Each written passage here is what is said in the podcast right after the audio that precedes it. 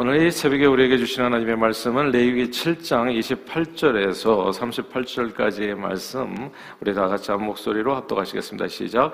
여호와께서 모세에게 말씀하여 이르시되 이스라엘 자손에게 말, 말하여 이르라 화목 제물을 여호와께 드리는 드리려는 자는 그 화목 제물 중에서 그의 예물을 여호와께 가져오되 여호와의 화제물은 그 사람이 자기 손으로 가져올지니 곧 그 제물의 기름과 가슴을 가져올 것이요 제사장은 그 가슴을 여호와 앞에 흔들어 요제를 삼고 그 기름은 제단 위에서 불사를 것이며 가슴은 아론과 그의 자손에게 돌릴 것이며 또 너희는 그 화목제물의 오른쪽 뒷다리를 제사장에게 주어 거제를 삼을지니 아론의 자손 중에서 화목제물의 피와 기름을 드리는 자는 그 오른쪽 뒷다리를 자기의 소득으로 삼을 것이니라.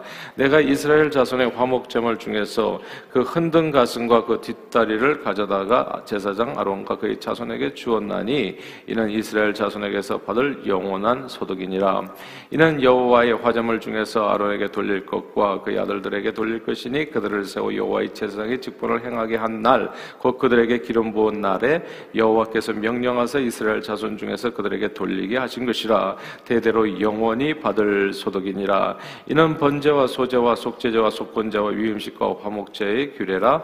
여호와께서 신의 광야에서 이스라엘 자손에게 그 예물을 여호와께 드리라 명령하신 날에 신의 산에서 이같이 모세에 게 우리에게 명령하셨더라.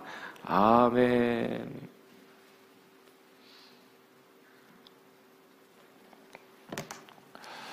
어, 오래전에 IT 선교를 다녀오면서 몇 가지 사실을 알게 되어서 좀 많이 놀란 적이 있었습니다. IT는 우리 한국 사람들보다도 예수 믿는 사람들이 알고 보니까 많았어요. 그래서 놀랐죠. 개신교인들 얘기하는 겁니다. 그 당시에 제가 들었던 퍼센티지는 45% 정도. 어, 그러면 진짜 아, 국민의 거의 절반이 기독교인이라고 하는 그런 뜻이잖아요. 근데 나라는 여전히 가난하고 어, 세상은 부패했습니다. 예, 자세히 보니까 또 놀랄, 놀랄 일이 많지 적지 않았는데 이것저것에 이제 교회들이 좀 많이 세워져 있었던 겁니다. 그냥 교회가 없는 줄 알고 선교하러 갔는데 교회가 많았던 거예요. 현지인 교회들이. 그리고 그 교회들 가운데에는 이제 큰 교회들도 어, 적지 않았습니다. 모이면 거의 한 시간 이상씩 막 뜨겁게 일어나서 찬양을 하고 아 그리고 또 이렇게 말씀을 듣고 그러니까 예배가 굉장히 길죠. 열심히 신앙생활 하는 것 같은데 아 그들이 사는 세상은 과히 아름답지가 않았습니다. 이제 이렇게 질문이 되잖아요. 어떻게 이럴 수가 있냐? 기독교인이 많다는 것은 이 기독교인의 사명을 잘 감당하는 사람들이 있다는 얘기고, 그것은 세상의 빛이요, 그리고 세상의 소금이기 때문에 세상은 조금이라도 이렇게 좀 이렇게 온전해지고 기독교인이 많다면, 그리고 어두운 세상은 밝아져야 되는데 세상은 여전히 어둡고 기독교인은 많다고 하는데 이런 게 질문이 됐던 거예요. 그러면서 한 가지 재미있는 이야기를 들었습니다. 동네에서 가장 좋은 집에 사시는 분이 목사님이라고 하시더라고요. 언덕 위에 정말 이렇게 2층 집인가요? 예. 그리고 가장 좋은 차를 타고 다니시는 분이 아, 주의 종에 먼저 복받고 잘 살아야 복이 된다는 잘 살아야 성도들에게 본이 된다는 그런 묘한 생각들이 있었어요. 주의 종이 동네에서 가장 잘 사는 모습을 보고 잘못된 동기로 목회자가 되려는 어린 사람들도 있었습니다. 그러니까 이게 이게 좀 이상하더라고요. 어, 과거 힘들게 살 때는 한국의 목회자들은 성도들과 함께 경제적인 어려움을 똑같이 겪었습니다. 아, 당시에 이제 성미를 왜 했었냐면은 이게 다들 가난하게 살기 때문에 그냥 그 자기 밥 먹는 데서 한 숟갈씩 덜어가지고 그게 목사님 그 밥거리였어요. 그게 그게 식사였어요. 근데 그게 이제 나중에 의미가 없어진 게 다 잘 살게 되면서 그렇게 먹는 사람이 없잖아요. 근데 초창 초창기의 성민은 물론 구휼미로도 사용했어요. 교회 안에서 어려움을 당한 사람들에게 성민을 전달해주고 밥을 먹을 수 있도록. 그러나 대부분 성민은 또 목사님 사례를 줄 수가 없었거든요. 옛날에는. 그러니까 이제 그걸 모아가지고 목사님 식사하시라고 그래서 그걸로 끼니를 이어가는 아, 그런 내용이었었던 겁니다. 당시에 목회자들의 사례비라는 것이 정말 보잘 것 없었거든요. 그러니까 뭐 시골 목회하셨던 분들은 이제 뭐 달걀 아, 닭이 달걀을 낳으면 이제 그거 갖다 드리고 해가지고 그냥 같이 그냥 먹고 살면서 이제 이렇게 주의를 하고 또 복음도 전하고 그랬었던 것이지 무슨 돈 받고 그런 정도의 그런 삶이 아니었어요. 그러니까 이렇게 찢어지게 가난하게 목회자들이 살았기 때문에 뭐 예전에 우스갯소리이기도 합니다만은 뭐 이렇게 목회자들이 뭐 신랑감으로서 정말 인기가 없었죠. 이발사보다도 인기가 없었던 게 목회자였었던 이유가 무엇보다도 경제적인 대책이 아, 그게 이제 사실 삶이 그렇게 예, 편안하게 보이지 않았었기 때문에 그런 겁니다.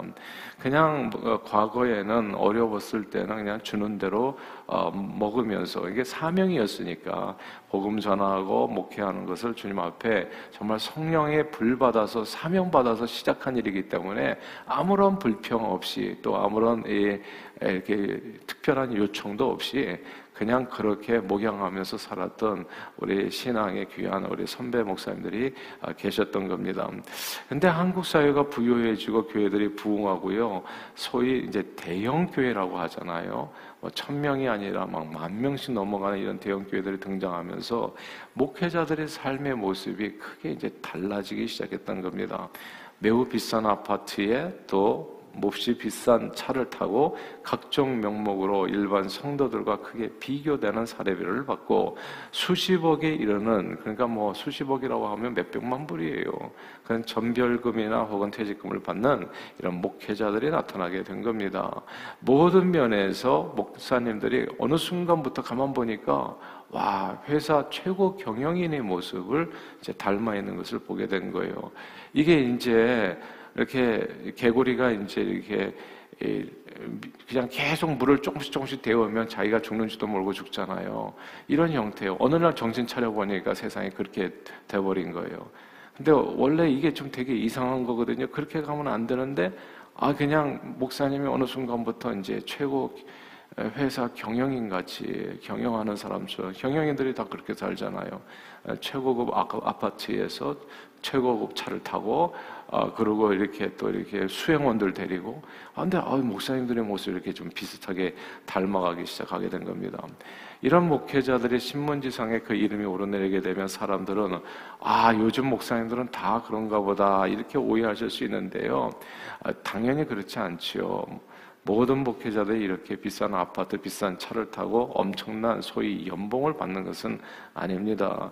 사실 한국 교회 절반은 초소형 교회예요. 성도 수 50명이 다 안 되는 절반입니다. 그게 80%가 100명, 150명 그 이하예요. 다. 그러니까 엄청 작은 교회들이죠. 대부분의 목회자들은 엄청난 연봉은 생각도 못하는 현실 속에서 오늘도 살아가고 있습니다. 사례비가 거의 없어서 또 다른 생계 수단을 갖고 목회하시는 분들도 적지 않고요. 그리고 특별히 이번 코로나 기간 동안에 많은 교회들이 결국은 어려운 교회들은 이제 문을 닫을 수밖에 없었고 저희 교단에서도 이제 그런 몇몇 교회들이 또 생겨날 수밖에 없었어요. 이런 모습은 참 안타깝거든요. 뭐 그런 분들이 무슨 목회하면서 사례비 받아서 큰 아파트에서 이런 거는 생각도 할 수가 없는 거거든요.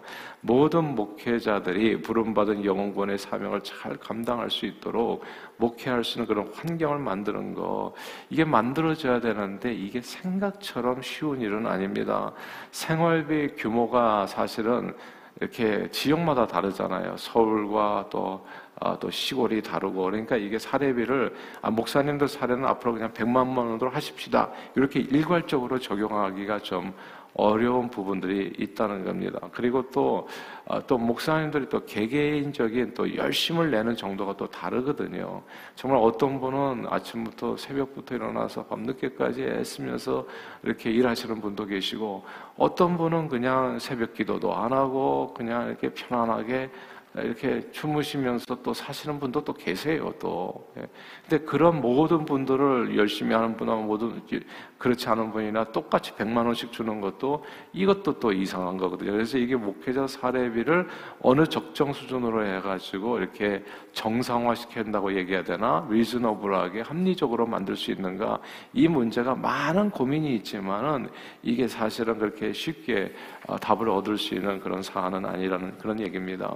근데 이제 여기에서 이런 환경 속에서 어떤 사람들은 또 엉뚱한 생각도 해요.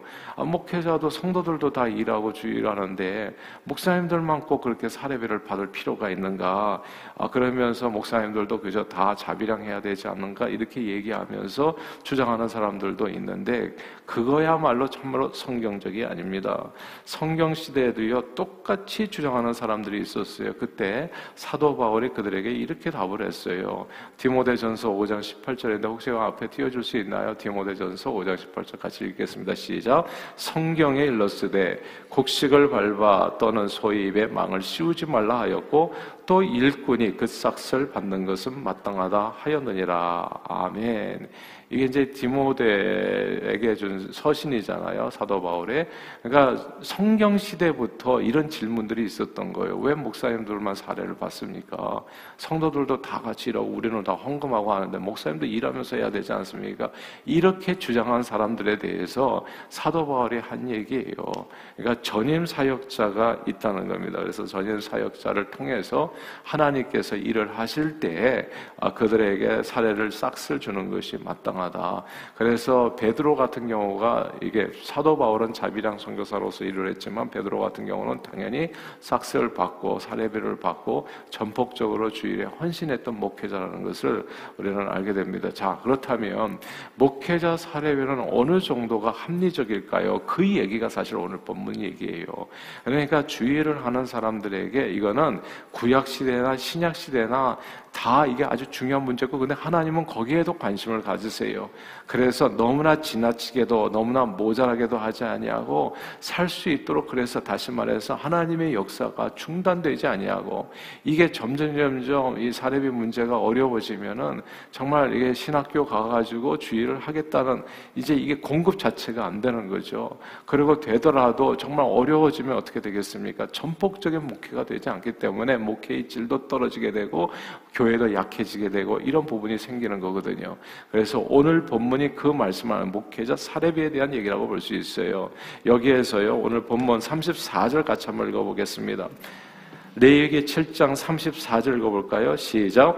내가 이스라엘 자손의 화목 제물 중에서 그 흔든 가슴과 든 뒷다리를 가져다가 제사장 아론과 그의 자손에게 주었나니 이는 이스라엘 자손에게서 받을 영원한 소득이니라. 아멘. 사실 이스라엘 자손들을 다 섬겨요. 제사장만 또 하나님을 위해서 일하는 건 아니에요. 그러나 섬기지만은 특별히 제사회를 도와주었던 사람들, 전폭적으로 자기 삶을 들여서 풀타임으로 도와주었던 제사장들이 있었던 겁니다. 이 제사장들에게는 하나님께서 주시는 분기, 말하자면 이제 사례가 되는 것이죠. 이 말씀을 통해서 우리는 뭘 알게 되냐면, 아, 크게 두 가지 주의 종을 어떻게 사례를 해야 될 것인가에 대해서 크게 두 가지 지혜를 우리는 여기서 얻게 됩니다. 첫 번째는요, 일한 대로 먹는 겁니다. 일하지 않으면 못 먹는 거예요. 목회자는 목회를 해야 되고, 선교사는 선교를 해야 됩니다.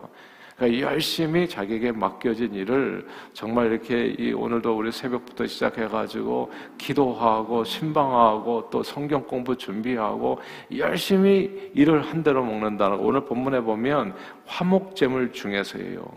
화목제물 중에서. 화목제물을 누가 드리는 일에 협력한 사람들이 먹는 겁니다. 예. 그 일에 그러니까 성도들이 신앙생활을 잘 할 수 있도록 성심을 다한 사람. 화목제물을 드리는데 없었던 제사장은 일을 안 한 사람들은 이제 먹을 수가 없는 거죠. 그래서 성경에 보면 데살로니까 후서 3장 10절에 이런 말씀이 있어요. 오늘 화면을 보고 한번 같이 한번 읽어볼까요? 시작. 우리가 너희와 함께 자거든 먹지도 말게 하라 하였더니 아멘. 누구든지 일하기 싫어하거든 먹지도 말게 하라. 그래서 이게 아, 이거 이, 이 말씀은 사실 비단 뭐 목회자 사례비뿐만이 아니라 우리 그리스도인들의 삶에 누구에게나 적용할 수 있는 거예요. 이 대사로니까 어, 후서 이 말씀은 교회 안에서 주님 다시 오시는 걸 기다리면서 일도 안 하고 그냥 다른 성도들이 일한 것을 받아먹는 사람들에 대해서 이제 사도 바울이 이제 엄하게 책망하면서 한 말씀이거든요. 일하기 싫거든 복지도 말라. 그러니까 이게 하나님의 이 저기 그 근로법은 뭐냐 하면은 열심히 일해서 그렇게 정직하게 땀 흘려서 먹고 살라는 겁니다. 그러니까 정직하게 열심히 부지런하게. 그렇게 삶을 들인 사람에게는 당연히 거기에 대해서 어, 대가가 있어야 되고 삭시 있어야 되고 어, 사례가 있어야 된다. 이것은 뭐 이 세상에서도 똑같죠. 그렇게 해야지 가정을 기르고 또 모든 사람들이 기본적인 생활을 갖다가 유지하면서 살아갈 수 있는 거 아니겠어요? 그래서 화목 제물을 드린 경우 일을 한 사람에게 있어서는 반드시 그 일한 데에 대해서 이제 주어야 된다. 이제 사례를 주어야 된다. 그런 말씀입니다. 그래서 주의 종들을 대우할 때 있어서 일을 한 그 일에 대해서는 당연히 아, 교회에서 또 성도들이 아, 또 이렇게 마음을 써서 그렇게 아, 이렇게 사례를 해야 된다는 그런 첫 번째 말씀이고 두 번째는 뭐냐면 그러나 그 사례에는 가만 보니까 제한이 있었어요. 34절에 가만 보면요. 흔든 가슴과 든 뒷다리예요. 이게 오른쪽 뒷다리거든요. 그러니까 이게 고기 전체를 다 주는 게 아니에요. 예. 거기서 일부를 주는 겁니다. 가슴을 주고 뒷다리를 주는 거예요. 예. 그러니까 사람이 혼자서 이렇게 일을 해가지고 하루에 받을 수 있는 게 이제 제한이 되어 있는 겁니다. 그러니까 한없이 그냥 최고급 차를 타고 최고급 아파트에 살고 이게 아니라는 거예요, 사실은. 그렇게 될 수가 없는 거죠. 그러니까 뒷다리 너무나 많은 욕심을 내면 안 된다는 거. 뒷다리만 먹고 그리고 가슴만 먹는 거지. 꼬리도 먹고 머리통도 먹고 네가 혼자 다 먹으면 어떻게 되냐. 예. 그러니까 제사장에게 딱 분깃을 정해준 거예요. 이 이상을 욕심을 내게 되면 욕심을 낸 사람이 있었어요. 엘리 제사장의 두 아들 홈니와 비너아스 다 죽었다는 거 아시죠? 블레셋과의 전투에서. 그리고 엘리 제사장마저도 몸이 비둔해졌어요. 남들은 다 빼짱군데 이스라엘 백성들은 먹고 사는 게 어려워가지고 그런데 혼자서만 얼마나 이 재물을 먹어댔는지 그러면 죽는 거예요. 그 개인이 목회자가 죽게 되고 그리고 교회가 무너지게 되어지는 겁니다. 하나님의 나라가. 그래서 오늘 본문은 합리적인 주의정 대우가 어디까지 해야 되는가를 오늘 본문은 설명해 주고 또한 저는 여러분도 마찬가지입니다. 그러니까 항상 열심히 땀 흘려서 부지런하게 일해서 먹고 사시고 그리고 두 번째는 주어진 것 외에 더 큰 욕심을 내지 말라는 거. 사람이 하루에 세 끼밖에 못 먹는데 네 끼, 다섯 끼 먹으면 죽어요. 죽어요. 그러니까 뭐든지 욕심을 내면 그 욕심을 낸 그 모든 재물이 우리 자신의 삶을 갖다 숨막히게 하고 그 삶을 망하게 한다는 거. 그래서 내게 주어진 가슴과 어, 뒷다리, 요게 이제 내게 주어진 거구나. 내가 먹을 수 있는 그 분량만 붙들고 나머지는 온 세상과 소통하면서 나누는 일에 쓰임 받아야 된다는 거.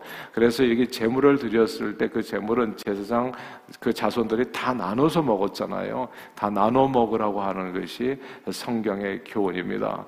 그래서 사람의 욕심은 끝이 없지만 오늘 말씀을 통해서 하나님께서는 우리에게 기본적으로 살 수 있도록 먹을 것을 주시는 분이지만 욕심 부리지 아니하고 넘치는 그 모든 일에 대해서는 함께 나누어서 이 자기 자신도 살리고 많은 영혼을 구원하는 일에 살리는 일에 존귀하게 쓰임 받는 저와 여러분들이 다 되시기를 주님 이름으로 축원합니다. 기도하겠습니다.